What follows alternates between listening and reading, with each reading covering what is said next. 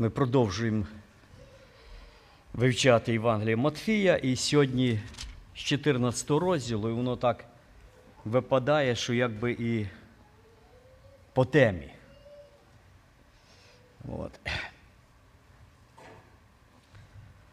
14 розділ, 12 віршиків. Дуже трагічна історія, про яку мало й проповідують брати, але ми вивчаємо текст за текстом, і ми про то прочитаємо, і воно багато дечому нас научить. В той час дійшла чутка до Ірода Тетрарха про Ісуса і сказав слугам своїм: це Іоанн Хреститель, Він воскрес із мертвих, і тому чудеса творяться ним. Бо Ірод схопив Івана, зв'язав його і посадив в'язницю через Іродіаду, дружину брата свого Пилипа. Бо Іван говорив йому: не годиться тобі мати її. І хотів Ірод вбити його та боявся народу, бо вважали Іоанна за пророка. День святкування дня народження Ірода, дочка Іродіади, танцювала перед зібранням і догодила Іродові. Тоді він з клятвою обіцяв дати їй, чого тільки вона попросить. Вона ж, за намовою своєї матері, сказала: Дай мені тут на блюді голову Іоанна Хрестителя. І цар засмутився. Але заради клятви і тих, що сиділи з ним, звелів дати їй. І послав відтяти голову Іванова, Іоанна у в'язниці, і принесли голову на блюді і дали дівчині а вона віднесла матері своїй. Учні ж його прийшли, взяли тіло Його і поховали Його, і пішли і сповістили Ісуса про це. І, почувши, Ісус відплив звідти в човном у пустине місце один. А народ, почувши про те, пішов за ним з міст пішки. Історія ця трагедія. І як ми бачимо, Часи змінилися, а люди ні. І царі такі самі, і зло таке саме, і така сама молодь. Я маю в виду світ. І сатана той самий. І тому воно торкається сьогодні нас. І особливо торкається зараз, коли йде така, знаєте, всяка розмова між християнами, особливо дуже багато розмови з Росії, що як треба слухати царя, і що цей, цей, цей цар слуга Божий, і виконує його волю, і нищить Україну, і ви повинні там смиритись і тільки каятись, і не возмущатись тим. І зараз дуже великий, якраз воно так ще й попало, що цей текст. Дуже великий така дискусія йде на line, тому що тих, хто говорить, що війна в Україні, і що за те треба молитись, вони в ответи, це дуже великі лідери виступають, це іродова, іродова закваска, якщо ви згадуєте про війну. Тому що це політ, політичні речі говорити про війну і в зібраннях про то молитися. І через то в Росії заборонено по церквях молитися за то, моляться десь так. В домівках, може, чи десь. І на Україні в багатьох церквях заборонено молитися і згадувати війну. Я цьому свідок, тому що я маю контакт, і нам, я спитаю, чого ви в неділю не молитесь, над вами бомби летять. Вони кажуть, нам заборонили з Росії. Молитися про те. І кажуть, бо це іродова закваска. І на тобі сьогодні нам цей текст. І ми порозсуждаємо трошки, що ж це все-таки іродова закваска. Розумієте, і вияснимо на основанні цього писання, на основанні текстів Євангелія. І якщо хтось когось знов буде мати з тим контакт, він може звернутися і сказати: любі, брати і сестри, відкрийте очі і читайте Писання. І Писання відкриває, що ж це таке іродова закваска. І тут ми бачимо, оця історія вона торкається ірода. І теї закваски, що з нього вилилася. І продовжує виливатися. Ісус кінчає. Ми торкнулися в 13 розділі того, що Господь якби був вже другий раз не прийнятий в своєму рідному місті, і спокушення, і він винуждений був залишити знову таки Назарет через невіру. І не вчинив там чудеса. А в іншому місці він чинив чудеса. І дійшла чутка, хто такий Ірод? Це не той Ірод. Так же? Ви пам'ятаєте першого Ірода? Це був його батько. А це його син. І він вже не був царем, так як Ірод. Ірода називали великим, тому що він правив великої території. А цьому досталося, він якби перевод інший говорить, не цар, а царьок. От. Тобто в нього провінція була четверта частина. І він в цій частині він був правитель, він ніякий не був цар. Але він собі так хотів це ім'я, що він скрізь записував себе царем. Дуже любив оцю владу. Дуже любив владу. І оця історія, вона нам розкаже, от дивіться, як пише один брат, якби коментарі.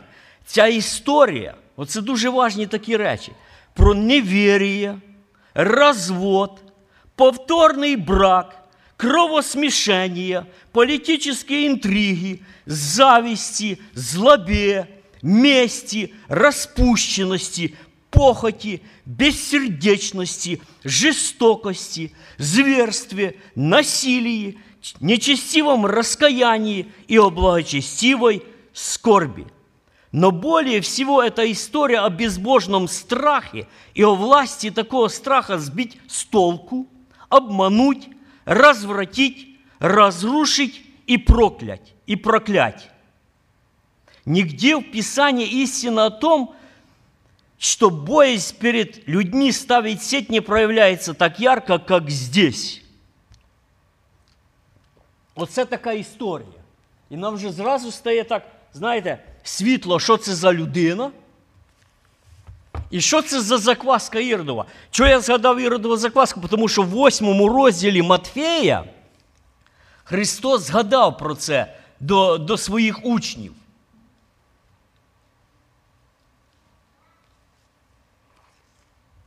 Не Матфея, а Марка, я вибачаюсь. Я зразу нагадаю, тому що Марк теж описує про цю сумну подію в шостому розділі. І в восьмому Христос говорить їм.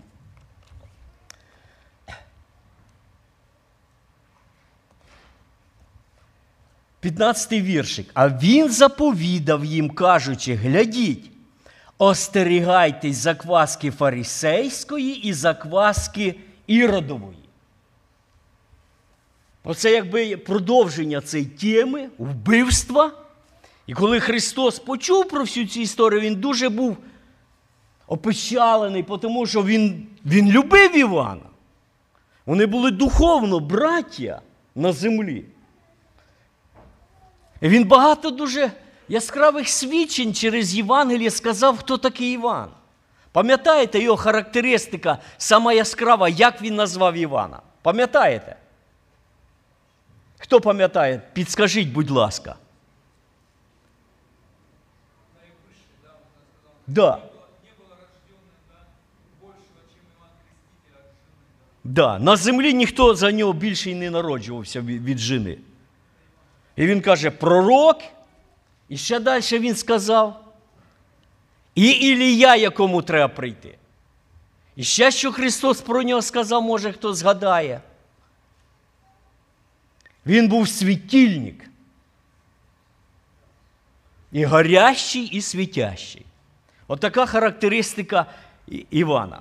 Що трапилося? В цій історії ми прочитали.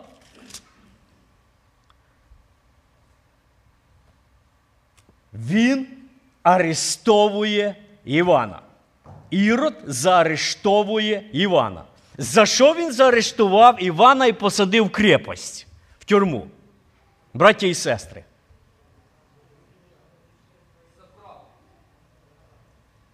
За правду. Сьогодні питання, ви ж розумієте, я взагалі не розумію цієї логіки. Говорять так. Якщо ти говориш, от а, інше питання я задам. Це добре робив Іван що говорив правду, чи не добре? Якби не говорив, сидів би в крепості? Ні. Скажіть, перед Господом це було справедливо говорити, відкривати гріх людей. Для чого був призваний взагалі Іван, якщо би він мовчав і сидів? Христос би про нього сказав би, що він Ілія, якому надобно прийти. Не сказав би. Місію свою виконав. Бачите, Івана місія якраз таки була говорити. І як він про себе Іван сказав? Ім'я собі, коли його питали, хто ти є? Як Іван себе охарактеризував? Голос. Він навіть не сказав, що я пророк. Він дуже був скромна людина, так же ж? Великі люди, вони дуже скромні, смирені. Він каже: Ні, ні, я не пророк. Ти Христос? Ні. Я не Месія, я не достоїн е, в нього шнурки розв'язати, до, до ніг його припасти. Я не достоїн. Я просто каже голос. Тобто, нема істоти. Просто голос лунає. І голос, який говорить істину і правду.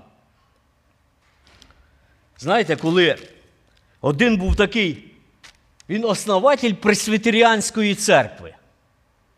Вона в Англії, там і в Шотландії Джон Нокс. Він облічав всіх, і в тому числі королеву. Королева була дуже зла, Мері. І вона його питає, каже, чи ти маєш право от говорити так? Він каже, якщо, він для неї прямо в очі каже, якщо королі переходять рамки дозволеного ним Господом, можливо, навіть і треба їм противитись і навіть їх скидати. Це був Джон Нокс, Пуритані.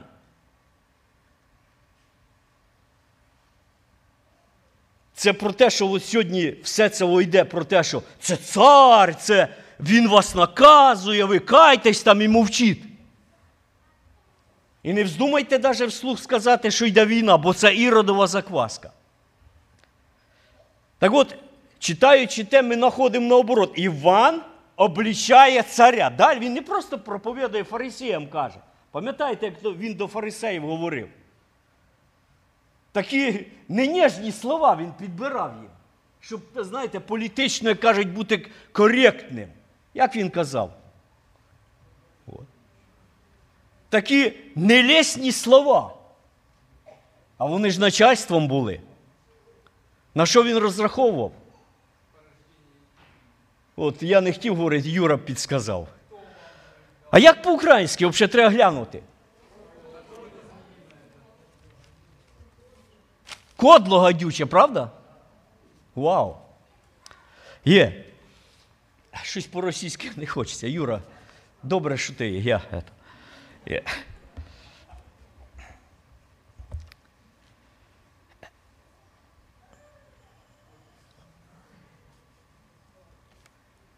І оце все зло.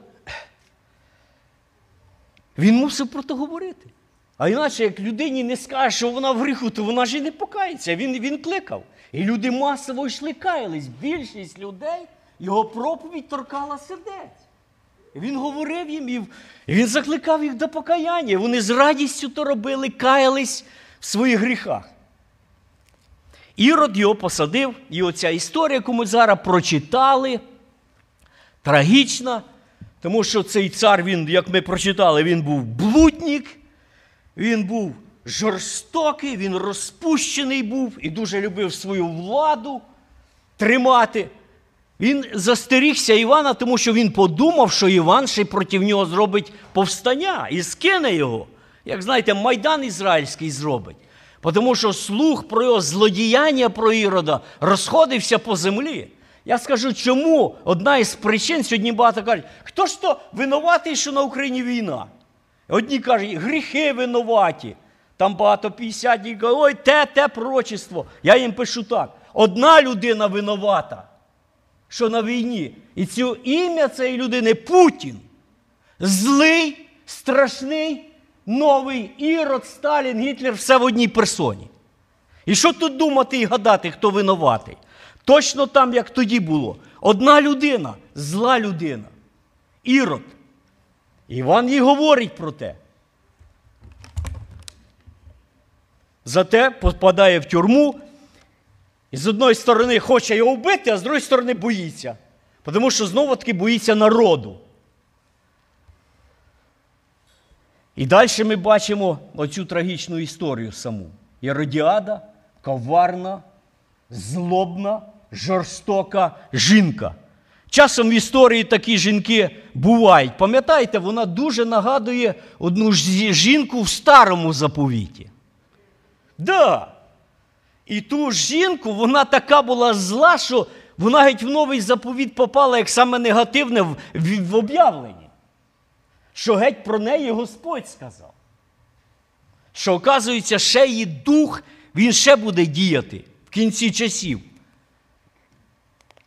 Вона задумала коварний план, щоб знищити свого ворога, так як вона думала. Тому що навіть знаходячись в тюрмі, Ірод його викликав до себе поговорити. Була така тяга в нього щось таке інтересне послухати, духовне. Його сина теж така тяга буде. Е, Вже буде Ірод Агріпа, пам'ятаєте? Да. А потім його племянника буде теж. Він Павла геть е, слухав так з услажденням, но не прийняв Господа. Не прийняв. І ця історія вона розвивається так, ми цю знаємо, мабуть, з дитинства історію. Вона вибрала свою дочку, навчила її, що що треба зробити, і та танцювала. Бачите, в нашому якби, братстві баптистському, от воно вже й пішло з того, чому танці заборонені. Ви розумієте, да, брати і сестри? Тому що танці викликають похоть. Коли жінки крутяться, танцюють перед мужчинами, це запалює і веде до гріха. І тому нас не прийнято, і ми рахуємо, що це гріх, тому що це зваба і спокуса.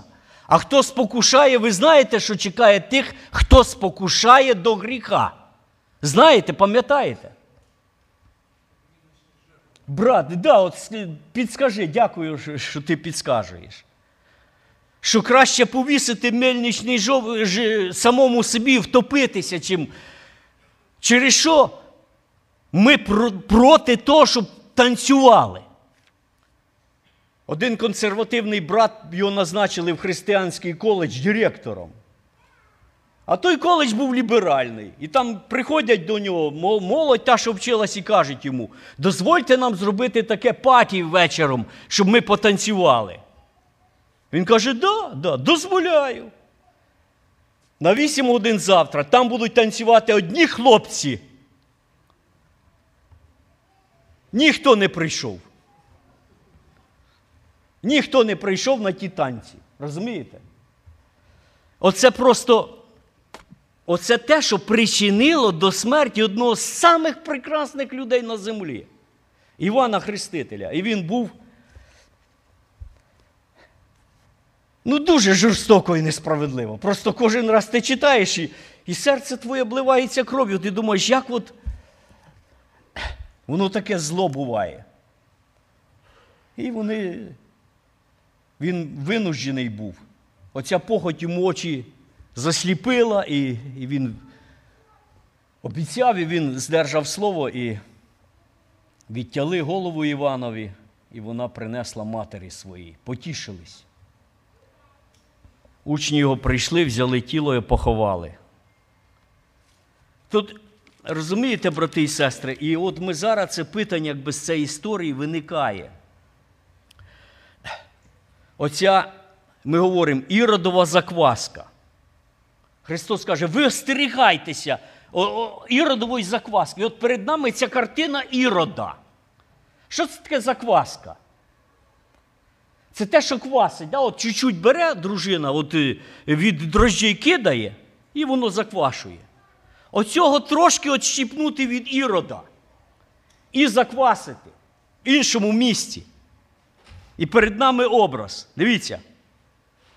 Пороки цієї людини. Хоче мати владу. Страшно хоче любими путями. Але в кінці кінців його ж рідний племянник продасть, наклівеще на нього перед великим імператором і його разом з жінкою десь вишлють, хто його знає куди, і він помер в ніщиті, і там такий був жалюгідний кінець. Він не отримав, його, його хотілося це. І Христос каже, не переживайте за владу. Хай вас не буде цієї, за, за, цієї закваски, щоб допомагатись влади над людьми. Далі. Порок похоті. Оцей гріх в серці. Похоть в серці, зачавши, що породжує? Породжує гріх. Гріх породжує смерть. Порок вбивства. Гріх вбивства. Через цю Біблію ми знаходимо, особливо сьогодні важливо, закваска Іродова. Біблія говорить, що вбивство людини гріх. І участь вбивців де? В озері Огненому. Різниці нема сана людини, чи він президент, чи він просто людина сама низька, яка вбиває за куска хліба. Вони всі носять ім'я вбивці. І, сата... і хто їхній батько тих людей, хто вбиває і проливає кров? Дьявол. Тому що Христос і сам так сказав. І Він це дуже конкретно сказав. Я прочитаю, і нам це треба запомнити. Івана 8 розділ. І він це навіть сказав, звертаючись до релігійних людей. І він говорить так: 8.44. Ваш батько дьявол.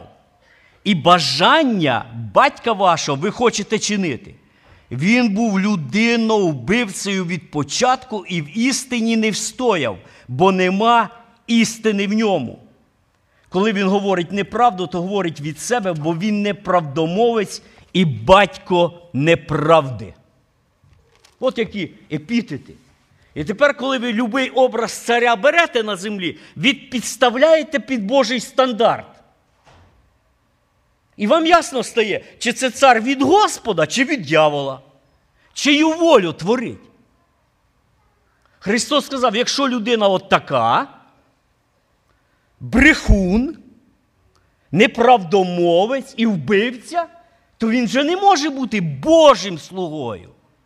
Тому що Бог ненавидить проливаючих кров. І Христос каже: остерігайтесь закваски Іродової. І в серці навіть не просто думайте про вбивство, ненавидіти брата це вже є гріх.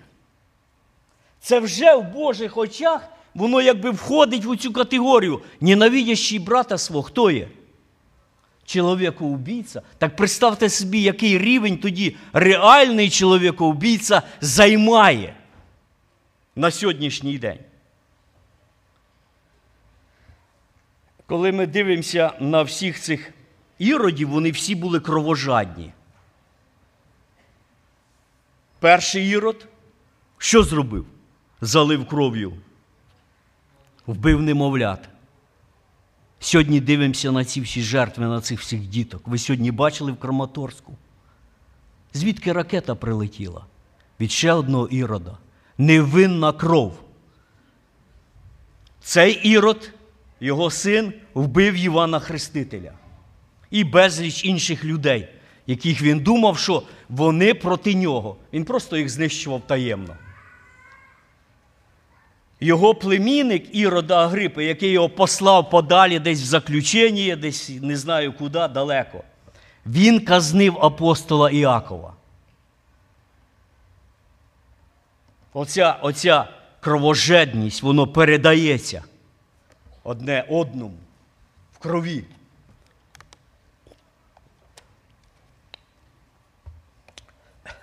Тому Христос говорить, бережіться, провіряйте своє серце. Для того ці історії залишені в Біблії, щоб ми, дивлячись на ці історії, в серці своєму мали чистоту, спішили до Христа і могли розуміти конкретно, що говорити в світі правду це від Господа. Говорити, хто винний, і називати речі своїми іменами це не політика, а це істина. І горе тим віруючим на сьогоднішній день по всьому лицю землі, які бачать горе, які бачать страждущих дітей, страждущу церкву, страждущу країну і невинну кров, і мовчать про те. Вони стають соучасниками. Ісус взяв своїх учнів і пішов в тихе місце оплакати Івана. Давайте зараз ми знову ще раз помолимось, згадаємо наш край і не будемо мовчати. Пам'ятайте, друзі, промовчим сьогодні, не знаємо, що завтра буде. Хай відкриються наші серця до молитви. Амінь.